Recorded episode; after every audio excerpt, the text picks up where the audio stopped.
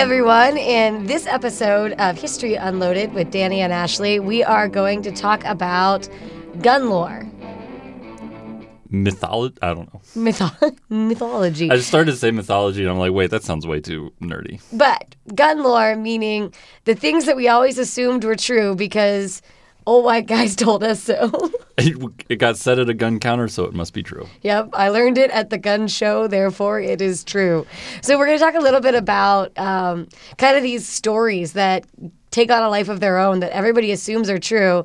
And then we've had the fortunate and unfortunate opportunity in the making of the new museum to look at a lot of that lore and go, oh, crap, it's not true. And we've been saying it for years. Um, so do you want to, like, talk a little bit about why this happens, Danny? Um, yeah, but I just thought of another one that we hadn't talked about before we started recording. Cool. Save that. Put okay. that like okay. little like a little memo in your head, and then we'll come back to it.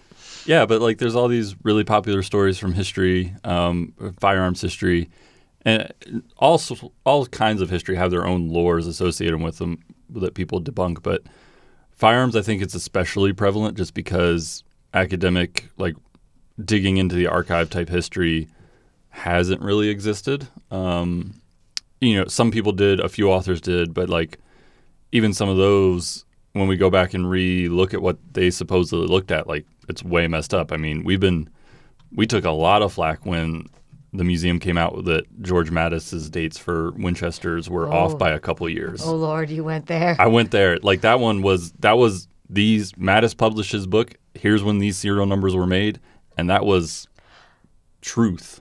Also, um, just as a heads up, when you're a curator, uh, when I became curator, all those Mattis, like angry Mattis people, they actually come out of the woodwork and they will call you to try to like win you to their side. Just cool. Fun fact. Cool, cool, cool. Yeah.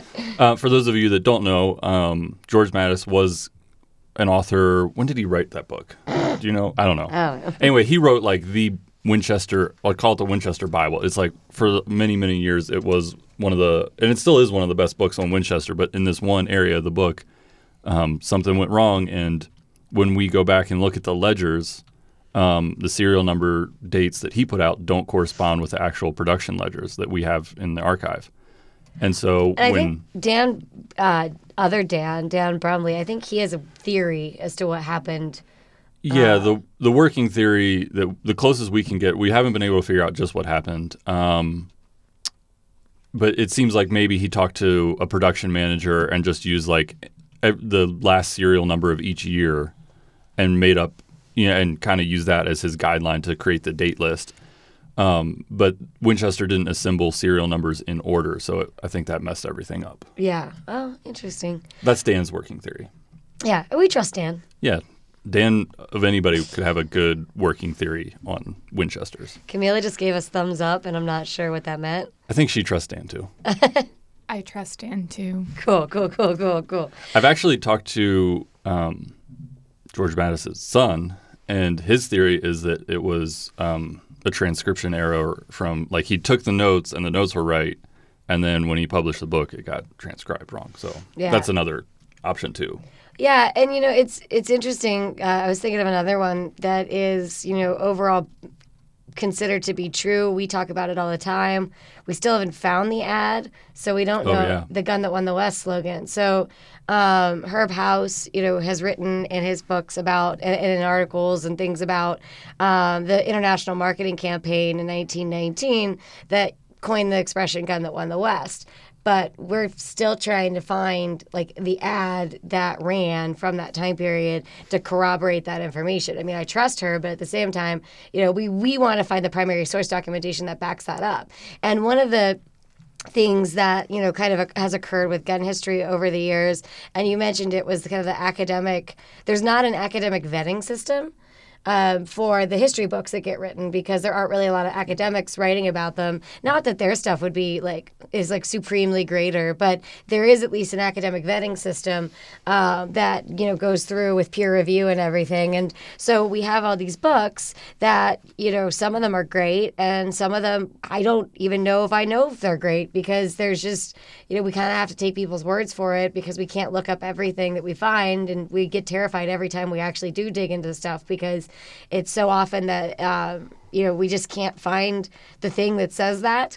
And then we have to make the decision, do you th- still think there's enough information to say that that's, you know, likely true or not? Mm-hmm. Uh, but I think my favorite one was the work that you were doing with Matthew Moss on uh, the Burton, which is like basically that like some gun article, some gun guy, which also like I just want to say we're not hating on old white guys because like right. I basically am one.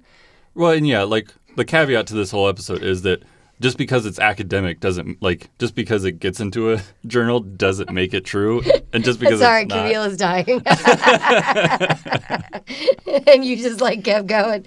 I didn't. I, I looked over at you, and I was just still, still talking, and I didn't see Camille like behind the oh, monitor. Yeah, she was losing dying. it. She was absolutely losing it. You've just like embraced the truth to that that statement that you're just like unfazed because it is true. Anyways. Anyways, that's the caveat: is that like just because it's theoretically an academic work doesn't make it perfect. And just because it's not necessarily an academic work, I think the problem is that some people wrote really good, really well-researched gun books and other people just threw something together. And on the surface, they seem really similar. And there's no, like none of them get peer reviewed and because the academic community doesn't want to bother with gun history. And they couldn't do it even if they wanted to. Right, they don't have yeah. the knowledge base and the and, foundation. And so these books are just out there, and on, like I said, on the surface, they all seem the same. So it's not one is right and one is wrong. It's just because this is the system we have, it's it's left some gaps. Yeah. So the Burton. So the Burton. Um, basically, um, and I wrote something for Recoil based on the stuff that you guys are working on, and Matthew's coming out with something, right? Yeah, he, yeah, he's working on an article. Okay. It's like, did I just like divulge a well, super yeah. secret? No, it's not super secret, I don't think, but I also like, haven't yeah, talked to him about it in a little while. So. All right, well, maybe he listens to this podcast. Yes, he does. Hey, Matt, what's hey, up? Hey, Matt. How's that going? uh, but basically, I mean, it was like a stereotypical gun guy article about the Burton Light Machine Rifle, which we've talked about a lot on the show. And I think we've talked about this right. a little bit on the show, maybe not as in-depth. Um But in the article, it talks about how, you know, there was incendiary ammunition that was meant to shoot down, like, hydrogen balloons. I think the title of the article is something like Winchester's Balloon Buster or something yeah. like that. And, like, it's it's one of those things that it is a super obscure gun for almost eighty years. This somebody writes an article. I think the article is, like, eight, late eighties, early nineties. And as best as I could dig up, the author was basing his his article on a conversation with a curator of the Winchester collection. So if it was still a curator of the Winchester collection, it probably had to be Tom Hall. Yeah, so, it was because he yeah because he says uh, you know at the end of thanks to. But I don't think he ever names Tom in the art. Like he he just I think said, he names Herb, but Herb, but only for the photos that Herb right. provided. He names Herb for the photos that were provided from the museum. He names a curator as his source, and the only curator I think it could have been would have been Tom Hall, and it was like a twenty-year-old conversation. Yeah. And so, thanks like, for the. I miss footnotes. I wish yeah. we could have footnotes. And it's you know, and it's only like a three-page article. It's really short, but it's it was the sole extent of like w- what was published on the Burton for like eighty years. Uh, yeah, and then we had a publication called Armax, and mm-hmm. there was a really short blurb mm-hmm. in the Armax about it that doesn't talk about balloons. Um, right. But you know, but then this one article that doesn't have footnotes or citations, and thanks some you know elusive curator at some point, which like. I mean, I'm a curator, and so that makes me think that and I, don't, no, I wouldn't trust that. You could be kind um, of elusive. What's that? You could be kind of elusive. Right? Um, but I, but what happened was, I like almost lost my train of thought, was that, you know, then gun channels, you know, uh, you know, and I'll, you know, say like Ian did a video about it and references this article, and other people do the same. Right, and yeah, and this isn't to throw Ian under the bus. No, no, but no, because like, Ian and I talked about it. That's we like were... all he had to go on. You know, yeah. he's got a, he wants to do a, there's a really cool gun in the collection, he comes to the museum, he wants to do a video about it, and it's like, we don't really know. Here's yeah. the only sources we got. And what's so great about Ian is that, like, he'll, you know, he goes off of the information that he has, and then if he figures out new information, he's yeah. always like, yeah, guys, I was wrong on that, you know. And so I texted Ian to be like, do you have anything else that we're missing? And and he didn't. But um, what you had was Dan Shuey. Yeah, you just had. You yeah, I just a, I just keep Dan sh- Shuey in your pocket. Also, a, a whole nother Dan. Oh no, third Dan and today. He's gonna move to Wyoming. Um, allegedly. Yeah, Dan's a he's a really great guy. He's done a lot of study of like Winchester ammunition, and um, he has uh, a huge archive of his own of like original Winchester documentation, and in that he has ballistic test data cards from the factory from nineteen sixteen, nineteen fifteen. Um, and it shows all the ammunition that they loaded for the, the for the three forty-five cartridge that the Burton uses, and this long-standing theory that is, oh, they were making it to fire incendiary ammo. They never actually made any incendiary ammo for it. It was all ball or dummy cartridges. Like, yeah. That's what they loaded. Well, and then doesn't the, I don't know this because I'm not a gamer, but doesn't the video game that feature it? Right. So then that's the other, so Ian does his video, and that's the first time that Burton starts to get yeah, more attention. And that's how we kind of figure that video game companies just copy Ian right. and C N, Forgotten Weapons and C N. Arsenal. And then DICE puts it in Battlefield one. And so now, like, everybody in the world that's played that game or seen Ian's video, which is a lot of people, um, they all know that as the Winchester's balloon buster gun, even though... You know, maybe they could have been planning to put it for that use, and they just hadn't got around to loading incendiary yeah. cartridges. That's a and possibility. And there might be evidence but, that we don't know about, but... But yeah. That's pretty thin to say it definitely was anti-balloon. Yeah. Anti-balloon. How could you be anti-balloons? They're so fun. um, so that's just kind of like an example of, too, how we go about... Um, and obviously we can't do this for everything, but when we are looking up, you know, information, how we take what's been kind of colloquially said about it and then start to try to find the primary source documentation that either supports or refutes it. And uh, it gets... It's, it's so lonely sometimes to be like... Nah, that's not true. Yeah. Um, but it is really cool when you find stuff like that. Um, another one that, you know, popped up not too long ago was the Villar Perosa. Oh, you go for that one. No, I wasn't a part of that conversation, oh. Danny. Well, like... I, I mean, you, I you know you about the conversation. So I could summarize Danny's summary of a conversation summary he of a, had with some random people. That's how it starts. This is lore stars. This is how it starts, yes. Uh, no, like we were talking about a Villar Perosa, and again, a fairly obscure gun made popular recently by online videos, video games, and, you know, it starts out life as an aircraft gun because they don't know what's going to work for aircraft and guns yet. They're figuring that out in World War One, and they quickly realize that this gun's not it. um, but that's how it started out, and... I mentioned that, and I definitely got like a, no, that's not what it was. It was it was the first submachine gun. I was like, what? Yeah, I mean, what? Sorry, wait, what? Well, people make that argument. I've had I've seen this argument come up a, a couple times, but the, the first it's, submachine gun because it's firing a pistol cartridge and it's a machine gun. Yeah, but I I don't think it's a submachine Hiram gun in Percy, use. Or Hiram Percy, no Stevens, Hiram Stevens Maxim. Theoretically might have, this is also gun lore because I've never actually seen if it's true, might have carried a smaller version of his machine gun that was in a pistol caliber to sell people. Since that you, is straight gun lore that I've not corroborated, but that's kind of cool. Since you brought up Maxim, I get to bring up my favorite gun lore, even though we can probably say it's definitely not true. Oh, it's not true. But, oh, what's his name now? Oh, crap. Uh, uh, this is why we should prep this these is why. podcasts. So there's a guy... In, you Google it. Yeah. There's a guy in England that um, his he was a firearms designer and was working on a machine gun supposedly, and then just like one day up and left his family. And um, the family later claimed that it was actually Hiram Maxim. So they claimed that Maxim was really an English guy that left, went to America, and the gun that he had invented while he was still in England and still a dad... Um, um, was actually the Maxim gun.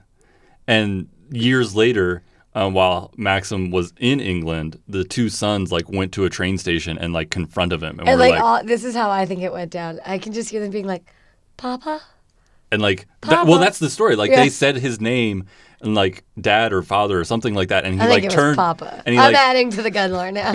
And he like turned to look at them and was like, oh, and like walked off. So he was like, these kids crazy. So that's some gun lore that is completely unsus- unsus- substantiate it. Uh, yes. And there's something on it that our friend Jonathan Ferguson did. Uh, yeah. Up at the Royal Armouries. Up is England up? A up little. And over. Up and over. Uh, up and over. Up yeah. and over. um, so we've got Mattis, um, Gun That Won the West, uh, Burton. And Villar. For the Gun That Won the West, that one's one that is. That could be like a probably true because we see a oh, lot yeah, of Western themes. We use it all the time, and it's I, I would argue it is very, very true. But I just want the ad to like right. We just have not like, seen the ad. We see lots of other sort of related stuff, and they're like talking about being like the Western company. So we yeah. think, oh yeah, that makes sense. It fits, but we've never actually seen the ad. Yeah. Um, what else are we missing? That we were supposed uh, to talk. Oh, about? We were going to talk about shotguns, tr- trench guns. Yeah. Trench shotguns weren't used as much as people think they were, and there are books written about how they were used a lot. No, the Germans protested shotguns even though they were using mustard gas, and it was a big deal. Oh, my God. That just made me think about, like, all the Geneva Convention gun lore. Oh, yeah. fifty B M G is banned. fifty B M G is banned. Triangular bayonets are banned. Yeah. I, yeah. Do, yeah. That was a fun day of having to read through and, like, word search the Geneva Conventions and the Hague Conventions to right. see if any of that's true. It's not. Well, and just, like, what's actually in the Geneva one and what's in the Hague. Like, yeah. Yeah. It's, anyways, trench shotguns. Yeah. That's all I have to say. Oh. So the lore for a long time was that the U S, um, you know, is sort of almost like American identity levels. Like we went to war and we were not going to be like those silly Germans and British and French and just like put up with life in the trenches. We were going to overcome That's it. That's silly. Yes. I said silly. He's silly and World War One. Hey, I stopped listening for a second, and that's all I took away from that. Actually, one of my favorite movies is a very dark humor musical about World War One that I can't remember the title of right now. What about the? I hear that. Well, this is World War Two, but the one Jojo Rabbit is supposedly like a satirical oh, yeah. com- comedy, and it's supposedly is amazing. Is that also a great movie? Well, in, it like won like some back. Or whatever it's called. What? Oh, Look Who's Back. Look Who's Back. That That's the it. one where Hitler, like, time travels to the present. Oh, God. It's so good. It's so good. I think you can watch it on Netflix. I feel like we're getting off topic. Iron Sky. Sorry. Anyways, trench Anyways, shotguns. trench shotguns. The, the, like, and so the Americans go overseas and we're, you know, natural-born good shots and we're, like, we do things different and we got this cowboy attitude and we take some shotguns with us and we win the war. But in reality, you know, the shotgun thing, and that persisted for a long time. Like, we used a bunch of shotguns in the trenches, and it was a super effective gun at close quarters for trench fighting. And Did, oh, no. Political. Sorry. I was going to make a joke, but then I... I'm going to say, did Joe Biden say that? I'm sorry. I don't believe so. Sorry, Joe. I'm from Delaware. I got to take my shot. Oh, so that just gives you credit to do anything? Yeah, I just do gotcha. what I want. I'm from I, Delaware. It works. I, I'm not actually from Delaware. I lived there for six years. I don't know why I said that. That is gun law right there. Um, so, but then um, some of our friends, Archival Research Group, C N Arsenal, they really dug into this. And what the documentation shows is like really a news reporter got a hold of the Army buying shotguns and turned that into a story. And then Army's like, the Army ordnance officers are like, there's letters where they're communicating to each other like, uh, are we using these in the trenches? I just read about this in the paper. And the other guy's like, no, we're not doing this. Like, and it's back and forth. And it turns out that most of the guns they're buying are ending up for like guard duty. And the few that do make it to the trenches, the troops are really mixed on if they like using them or not. Yeah. Like, um, it's like of the twenty thousand guns they bought, it's less than like, probably less than, it's probably just like a few hundred that actually ever made it to a frontline unit. And uh, and it's too, because then people always conflate the Winchester Model twelve and Winchester eighteen ninety-seven. It's because I just saw somebody post their Model twelve from like World War One era online, and there were a bunch of comments like, oh, that's a trench gun. And like, technically the Army ordered like two Model twelves to be trialed, but that's a big stretch in my book. Yeah. Well, and that just made me think of um, the one of one thousand. Oh, yeah. which is, you know, the... And that's sort of company-created lore. That's company-created lore. That's marketing lore. That is. I love marketing lore. I mean, that was... So the Winchester model, uh, model eighteen seventy-three, seventy-six, they did a couple models, but the one of one thousands is theoretically um, a Winchester where it was the best one of every thousand. Mm-hmm. And there's this, like, whole... Uh, and we're, I think we've been talking for a while, so I won't go through the whole thing, but there's this whole very detailed, you know, explanation as to how... Actually, I've talked about it on camera, so you can go... listen to that and then be like, actually, you're wrong because you said you were wrong. uh, but there's this whole drawn-out process that they claim is, you know, how they got to the one of one thousands and the one of one hundreds, and then they sell the, they upsell the guns because they equip it with better wood furnishings and blah, blah, blah, all that. So everyone's, oh, well, I think I'm going to get a lot of people really mad at me for, but like, you know, and so these, these one of one thousands are highly collectible. And then the Winchester seventy-three movie, you know, it was about a one of one thousand, and there was the whole wanted campaign to see how many of this one of one thousands were out there. But when we look at the serial numbers, like, there's, like, the same, like, there's, like, consecutive serial numbers that are de- dedicated to one right. of one thousands, and that's a pretty odd statistic. I mean, I, I'm not a statistician, but that seems, like, pretty low odds. Right, and, like, Winchester made seven hundred thousand eighteen seventy-threes, and there's, like, I think just over one hundred one of one thousand seventy-three. So like we're the, not saying that they didn't do that, like the process, because Winchester says that that is the process they used. But then we found, we have that letter from Edwin Pugsley, right. who like a couple of decades later is like, hey, so I think we did this thing yeah. that everyone's talking about. Does anybody know anything about it? And everyone's like, no, no, what do you do? What? No.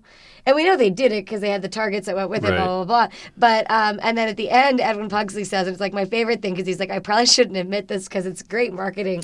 You know, it's great marketing. But yeah. he's like, it probably had more to do with the ammunition yeah. than the guns themselves. But hey, if you can say the guns are better and charge fifteen to twenty dollars more, you know, more power to you. When, like, former Winchester. Right. And so, like, but that's, like, you know, everyone always talks about that. We talk about, you know, the process, but then when you actually look at the serial numbers and and the right. the numbers and the data on it, it doesn't make sense that it, it that they actually followed that procedure. Well, and, like, you know, they legitimately, they are, like, they're very nicely made guns, and they are several grades higher than, like, a normal Winchester. So Winchester, when they got an order for one, they didn't just, like, oh, we're going to write one of one thousand and say it's a nice gun. They legit, like, they made a nice rifle, but mm-hmm. I don't think they were taking the time to, like, test, you know, like, actually document this one's the best one out of everything. Because yeah. that would be a huge pain.